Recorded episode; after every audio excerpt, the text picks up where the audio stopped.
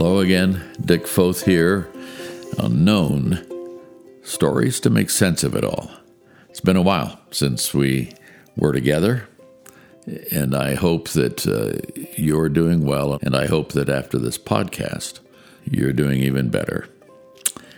It's been a little while since we interjected other broadcasts in the reading of the book that Ruth and I wrote back in 2017 entitled Known Finding Deep Friendships in a Shallow World. So, we're coming back to it. We're on chapter 9. And if you hear something in the background, those are jets flying over. There's an air show this weekend not far from where we're sitting. And so you might be hearing F 16s or A 10 Warthogs or any number of things.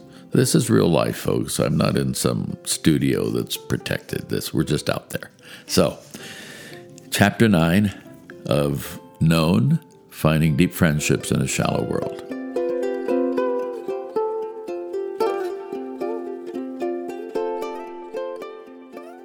A journal and a Velcro ribbon. Frederick Buechner, in Telling Secrets, says it this way My story is not important because it's mine, God knows, but because if I tell it anything like right, the chances are you will recognize that in many ways it is also yours. Ice and snow blasted the cockpit windows of the bombers as the lead pilot scrambled for a place to land. It was January 1943. Two hours earlier, 21 B 17s had taken off from Wendover Army Air Base in Utah bound for England to enter the fight. But for the moment, they were fighting a blizzard over central Nebraska.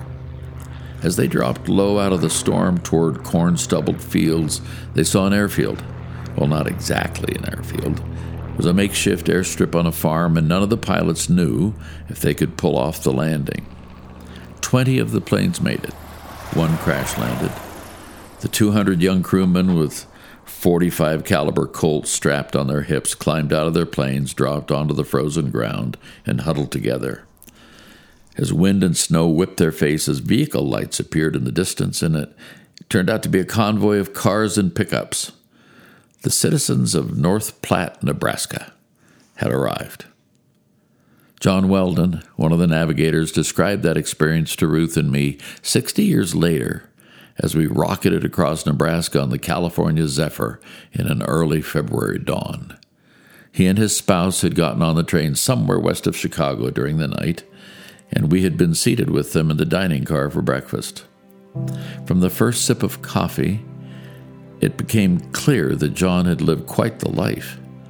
We were being made privy to some pages from his old journal, a journal stained with sweat and blood and cherished over the years.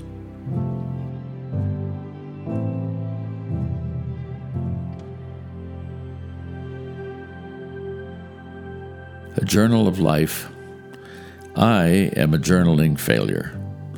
I have dozens of journals in my study, each with a few weeks' worth of notations in them. I admire those who journal well, authors like David McCullough, who write of historical figures, Truman and John Adams, and Doris Kearns Goodwin, team of rivals, read personal letters and journals to discover the thoughts and feelings of the persons about whom they write. Journals are intimate, aren't they? They're places we deposit what we know, think, and feel. They reveal who we are and what we value. Dan Allender elaborated on that. Our ideal self is revealed in what we value, parentheses, passion, in parentheses, how we understand the world, parentheses, belief, end of parentheses, and what we do to reach our ideal, parentheses, behavior, parentheses. Our passion, belief, and behavior fit together so intimately that I can say this with confidence, Allender writes. What we do is what we really value. What we value enough to do tells others what we really believe. And what we really believe shapes what we will become.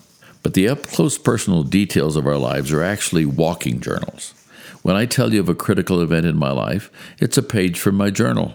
When I disclose a tension that is still unresolved, it's a page from my journal. Journals are powerful because they offer the two things so many of us crave authenticity and vulnerability. At our core, we desire what's real. We don't want our lives altered like a document in Photoshop.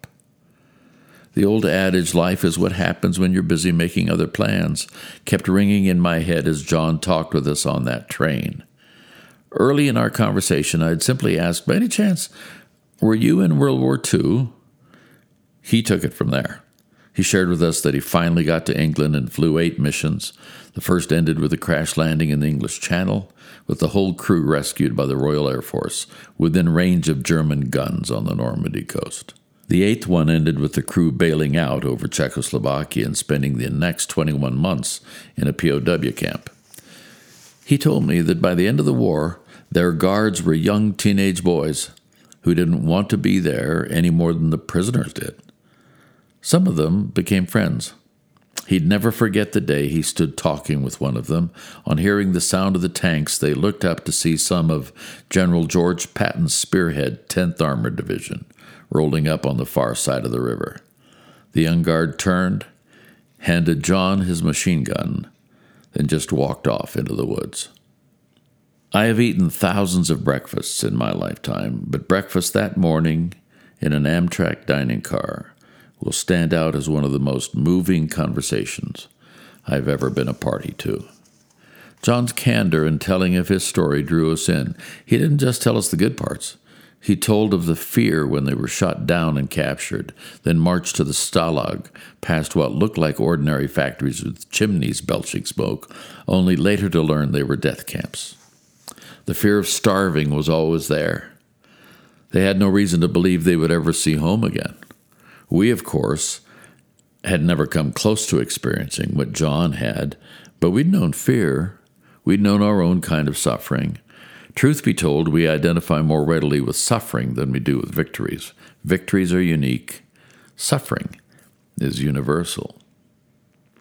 We talked all through breakfast, and he asked if we'd join them for lunch. And when lunch was concluded, he said, Dick, before we leave, could you say one of those open eyed prayers with us? I told him earlier about a lawyer I prayed with one time who did so with one caveat I don't close my eyes. Work for me. With people walking past us in the narrow aisle and the waiter serving lunches, we talk to the creator of the universe. The distance from a death camp to a dining car is the time it takes to offer up a few journal pages from a rich life. John's vulnerability made it possible. He didn't try to hide who he was, and it made him real. It reminded me of some words Ruth wrote years ago about playing dress up. Playing dress up again, just like a kid with clothes that don't fit, shoes that are too big, and a hat that covers my eyes. Just a harmless little disguise, I think. But the longer it's worn, not only does it hide me from you, I no longer recognize myself.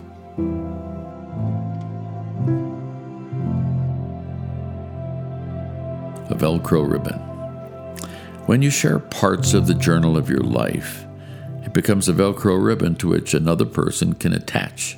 They can connect with places, people, and experiences. They identify with your challenges and your pain, and Scripture is full of journal entries. Listen to Luke's account of Jesus' birth. In those days, Caesar Augustus issued a decree that a census should be taken of the entire Roman world. This was the first census that took place while Quirinius was governor of Syria. And everyone went to his own town to register. So Joseph also went up from the town of Nazareth in Galilee to Judea, to Bethlehem, the town of David, because he belonged to the house and line of David. He went there to register with Mary, who was pledged to be married to him and was expecting a child. While they were there, the time came for the baby to be born, and she gave birth to her firstborn, a son. She wrapped him in cloths and placed him in a manger because there was no room for them in the inn. The whole scenario revolves around a dictator doing what dictators do they take your money and sometimes your life. We're told the name of the governor, We know that Mary and Joseph Bethlehem trip was to please the Roman equivalent of the Census Bureau, but the tax shekels were small potatoes compared to the other thing. They were only engaged, and she was already pregnant. In their culture, that was a dead end road. That was the real trip. Jesus was born in a cave in the middle of the night, attended by sheep, shepherds, and singing angels. A while later, King Herod, upset about another king in town, decides it's killing time, which means the new family had to run for it. If we are political leaders, engaged couples, or unwed moms, we connect to this story. If we come from poverty, live on sheep ranches, have been in danger not of our own making, or found ourselves refugees, we connect to this story. It's a Velcro ribbon. 2,000 years later and 6,000 miles away, I stand in a five star hotel about as far as one can get from a Middle East stable. We're doing small group things with leaders from Japan, the United States, Canada, India, and Russia. My co leader asked me a simple question Where were you born, Dick? And I reply, Alameda, California. At that moment, a Japanese man to my far right speaks up in perfect English. Isn't that near Oakland? Why, yes. How do you know that? He replies, That's where IBM trained me. When the session finishes, he makes a beeline for me. Turns out I was speaking to the president of IBM Japan.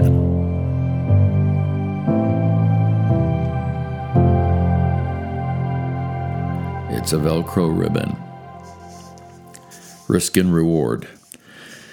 To be vulnerable is to risk, to be authentic is to tell the truth unvarnished.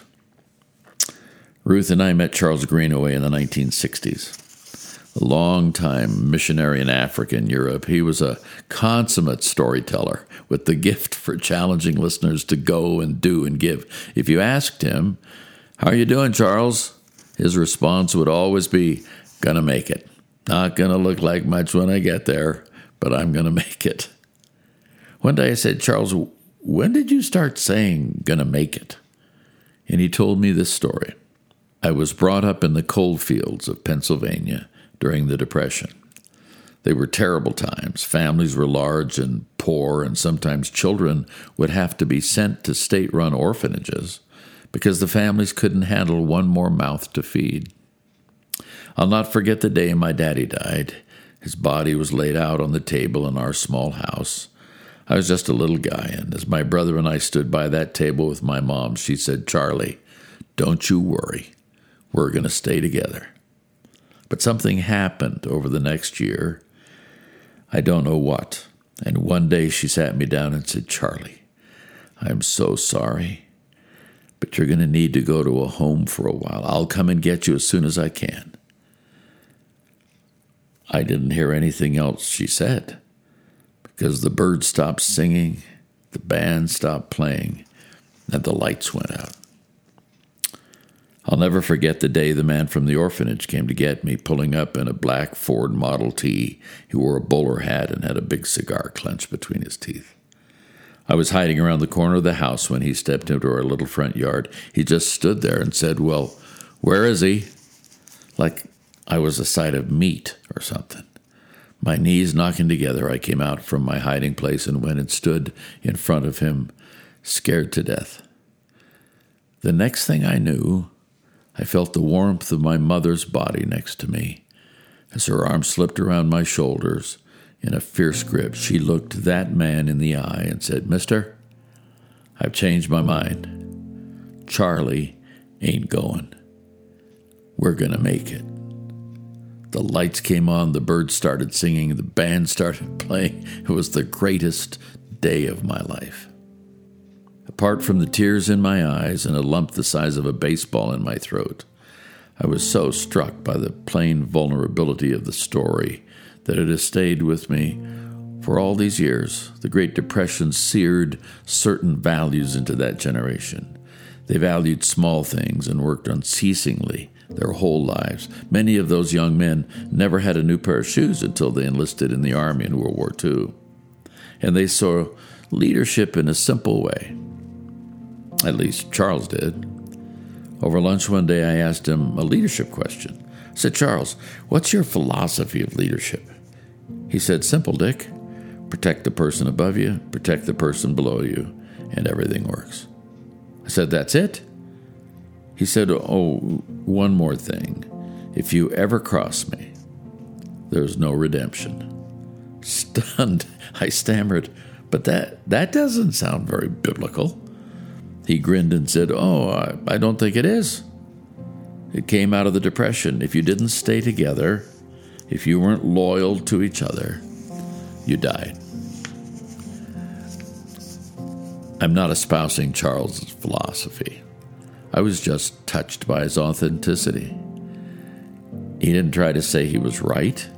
He simply told me the truth of his experience. He put it out there. I could make my own judgment. Friends do that. They try to understand, then they argue and scrap and try to convince because the relationship matters.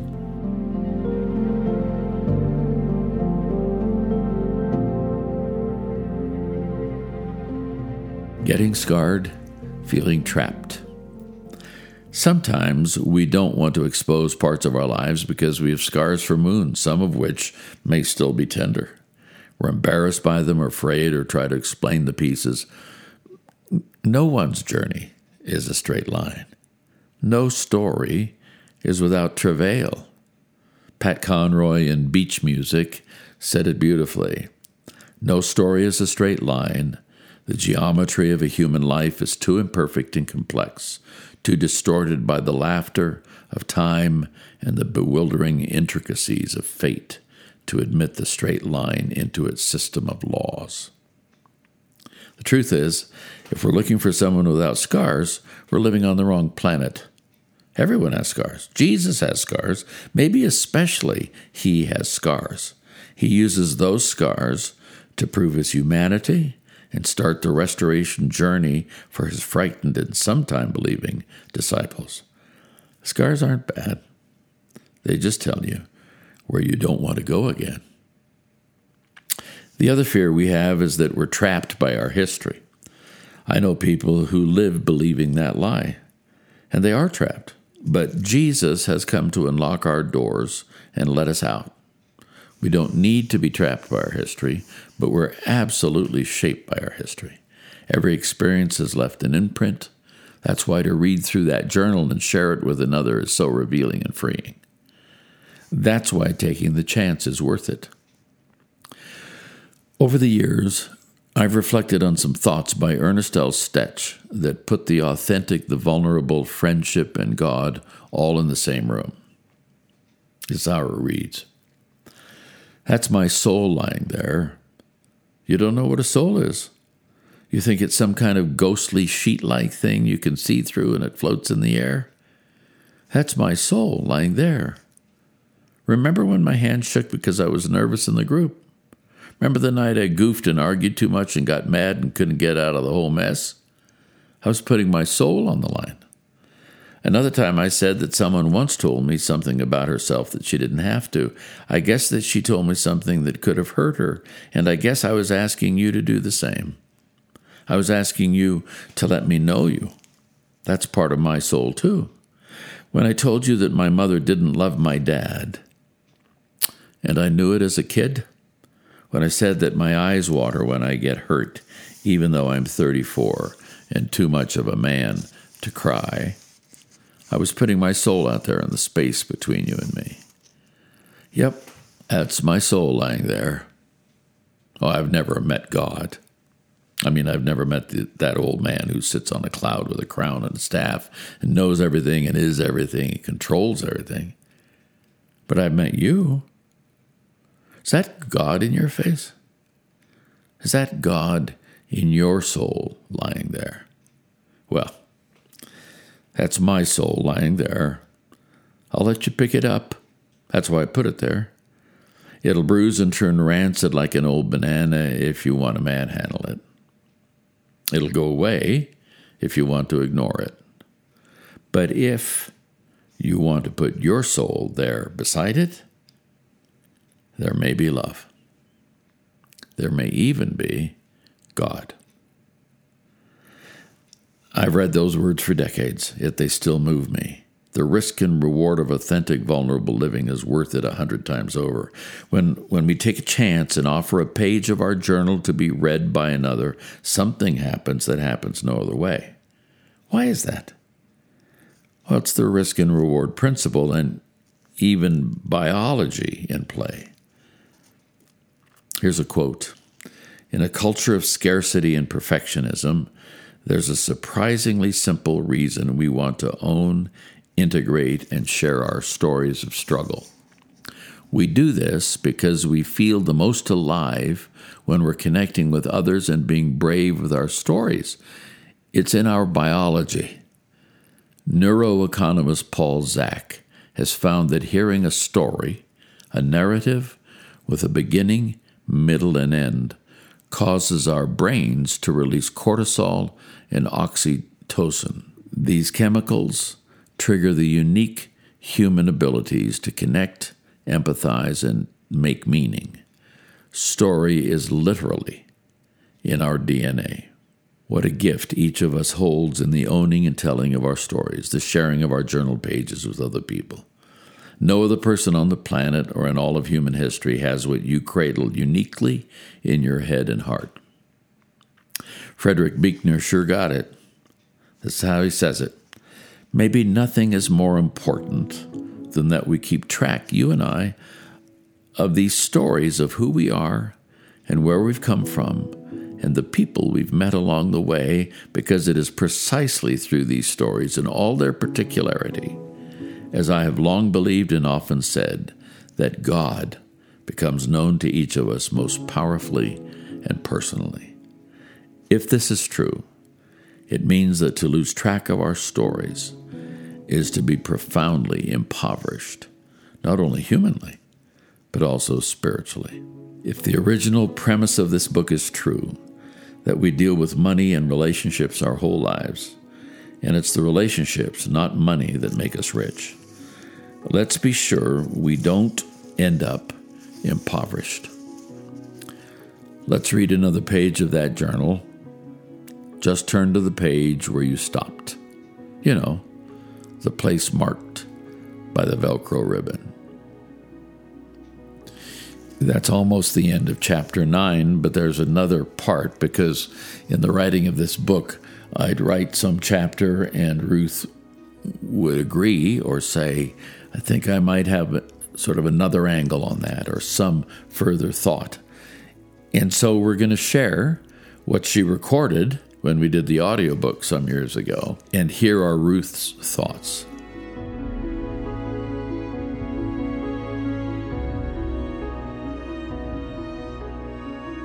The first time I looked at her little face, I lost my heart to her.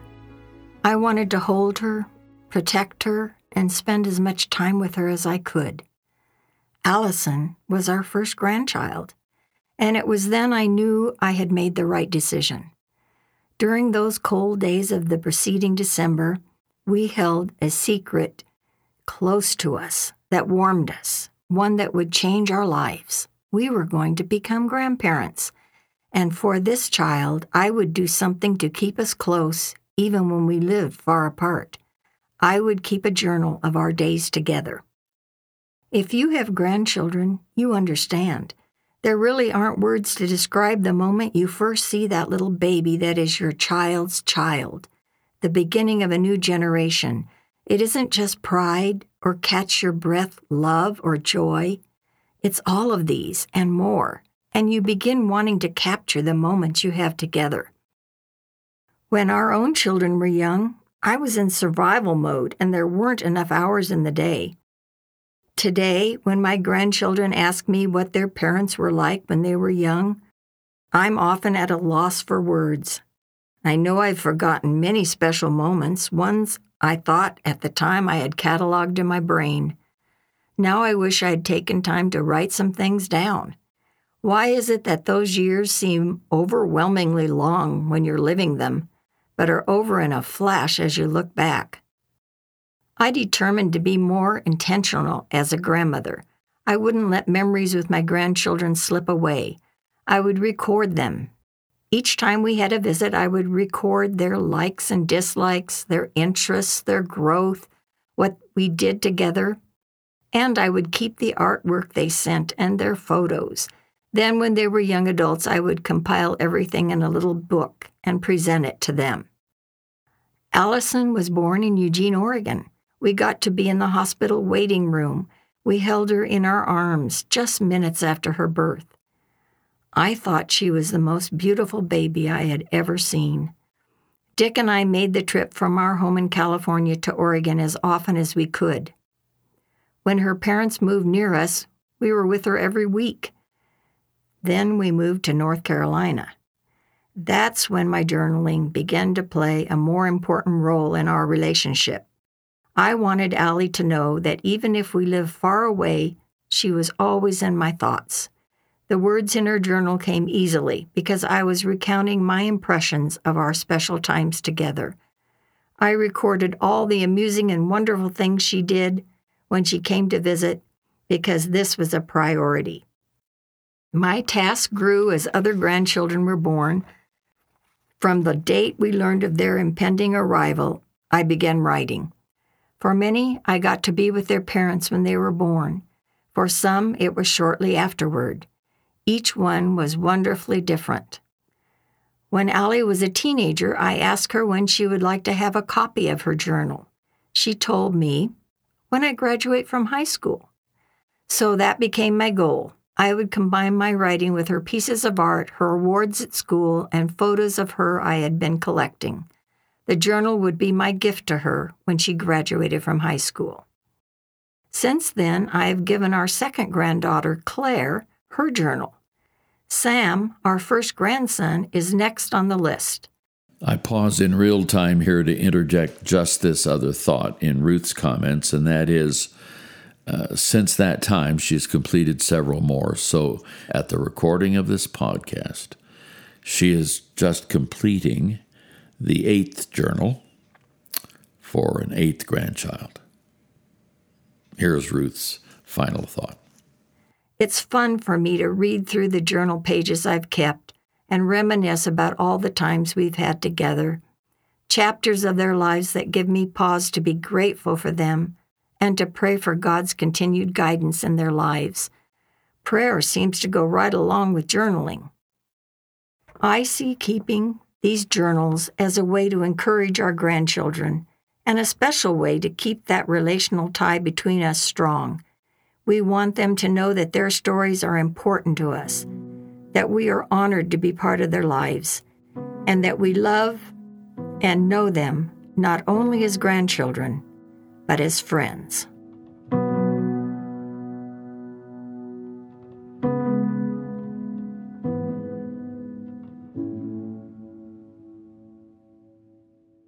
Well, that's it for today. Remember, your life and others are journals, and those journals are read by the asking of questions like how do you read a walking book? The thoughts in a journal are my closest experiences, the things that I treasure. And when we share that part of our stories, it's really a, a new ballgame, a fresh angle, a clearer understanding of who we are and who we might be as we share our lives with another. Please feel free to check us out, subscribe to the podcast if you wish on any of the platforms that you're aware of or the one you're listening on today. That's it for now. Hope to catch you next time on Stories to Make Sense of It All. This is Dick Foth saying, I'm out.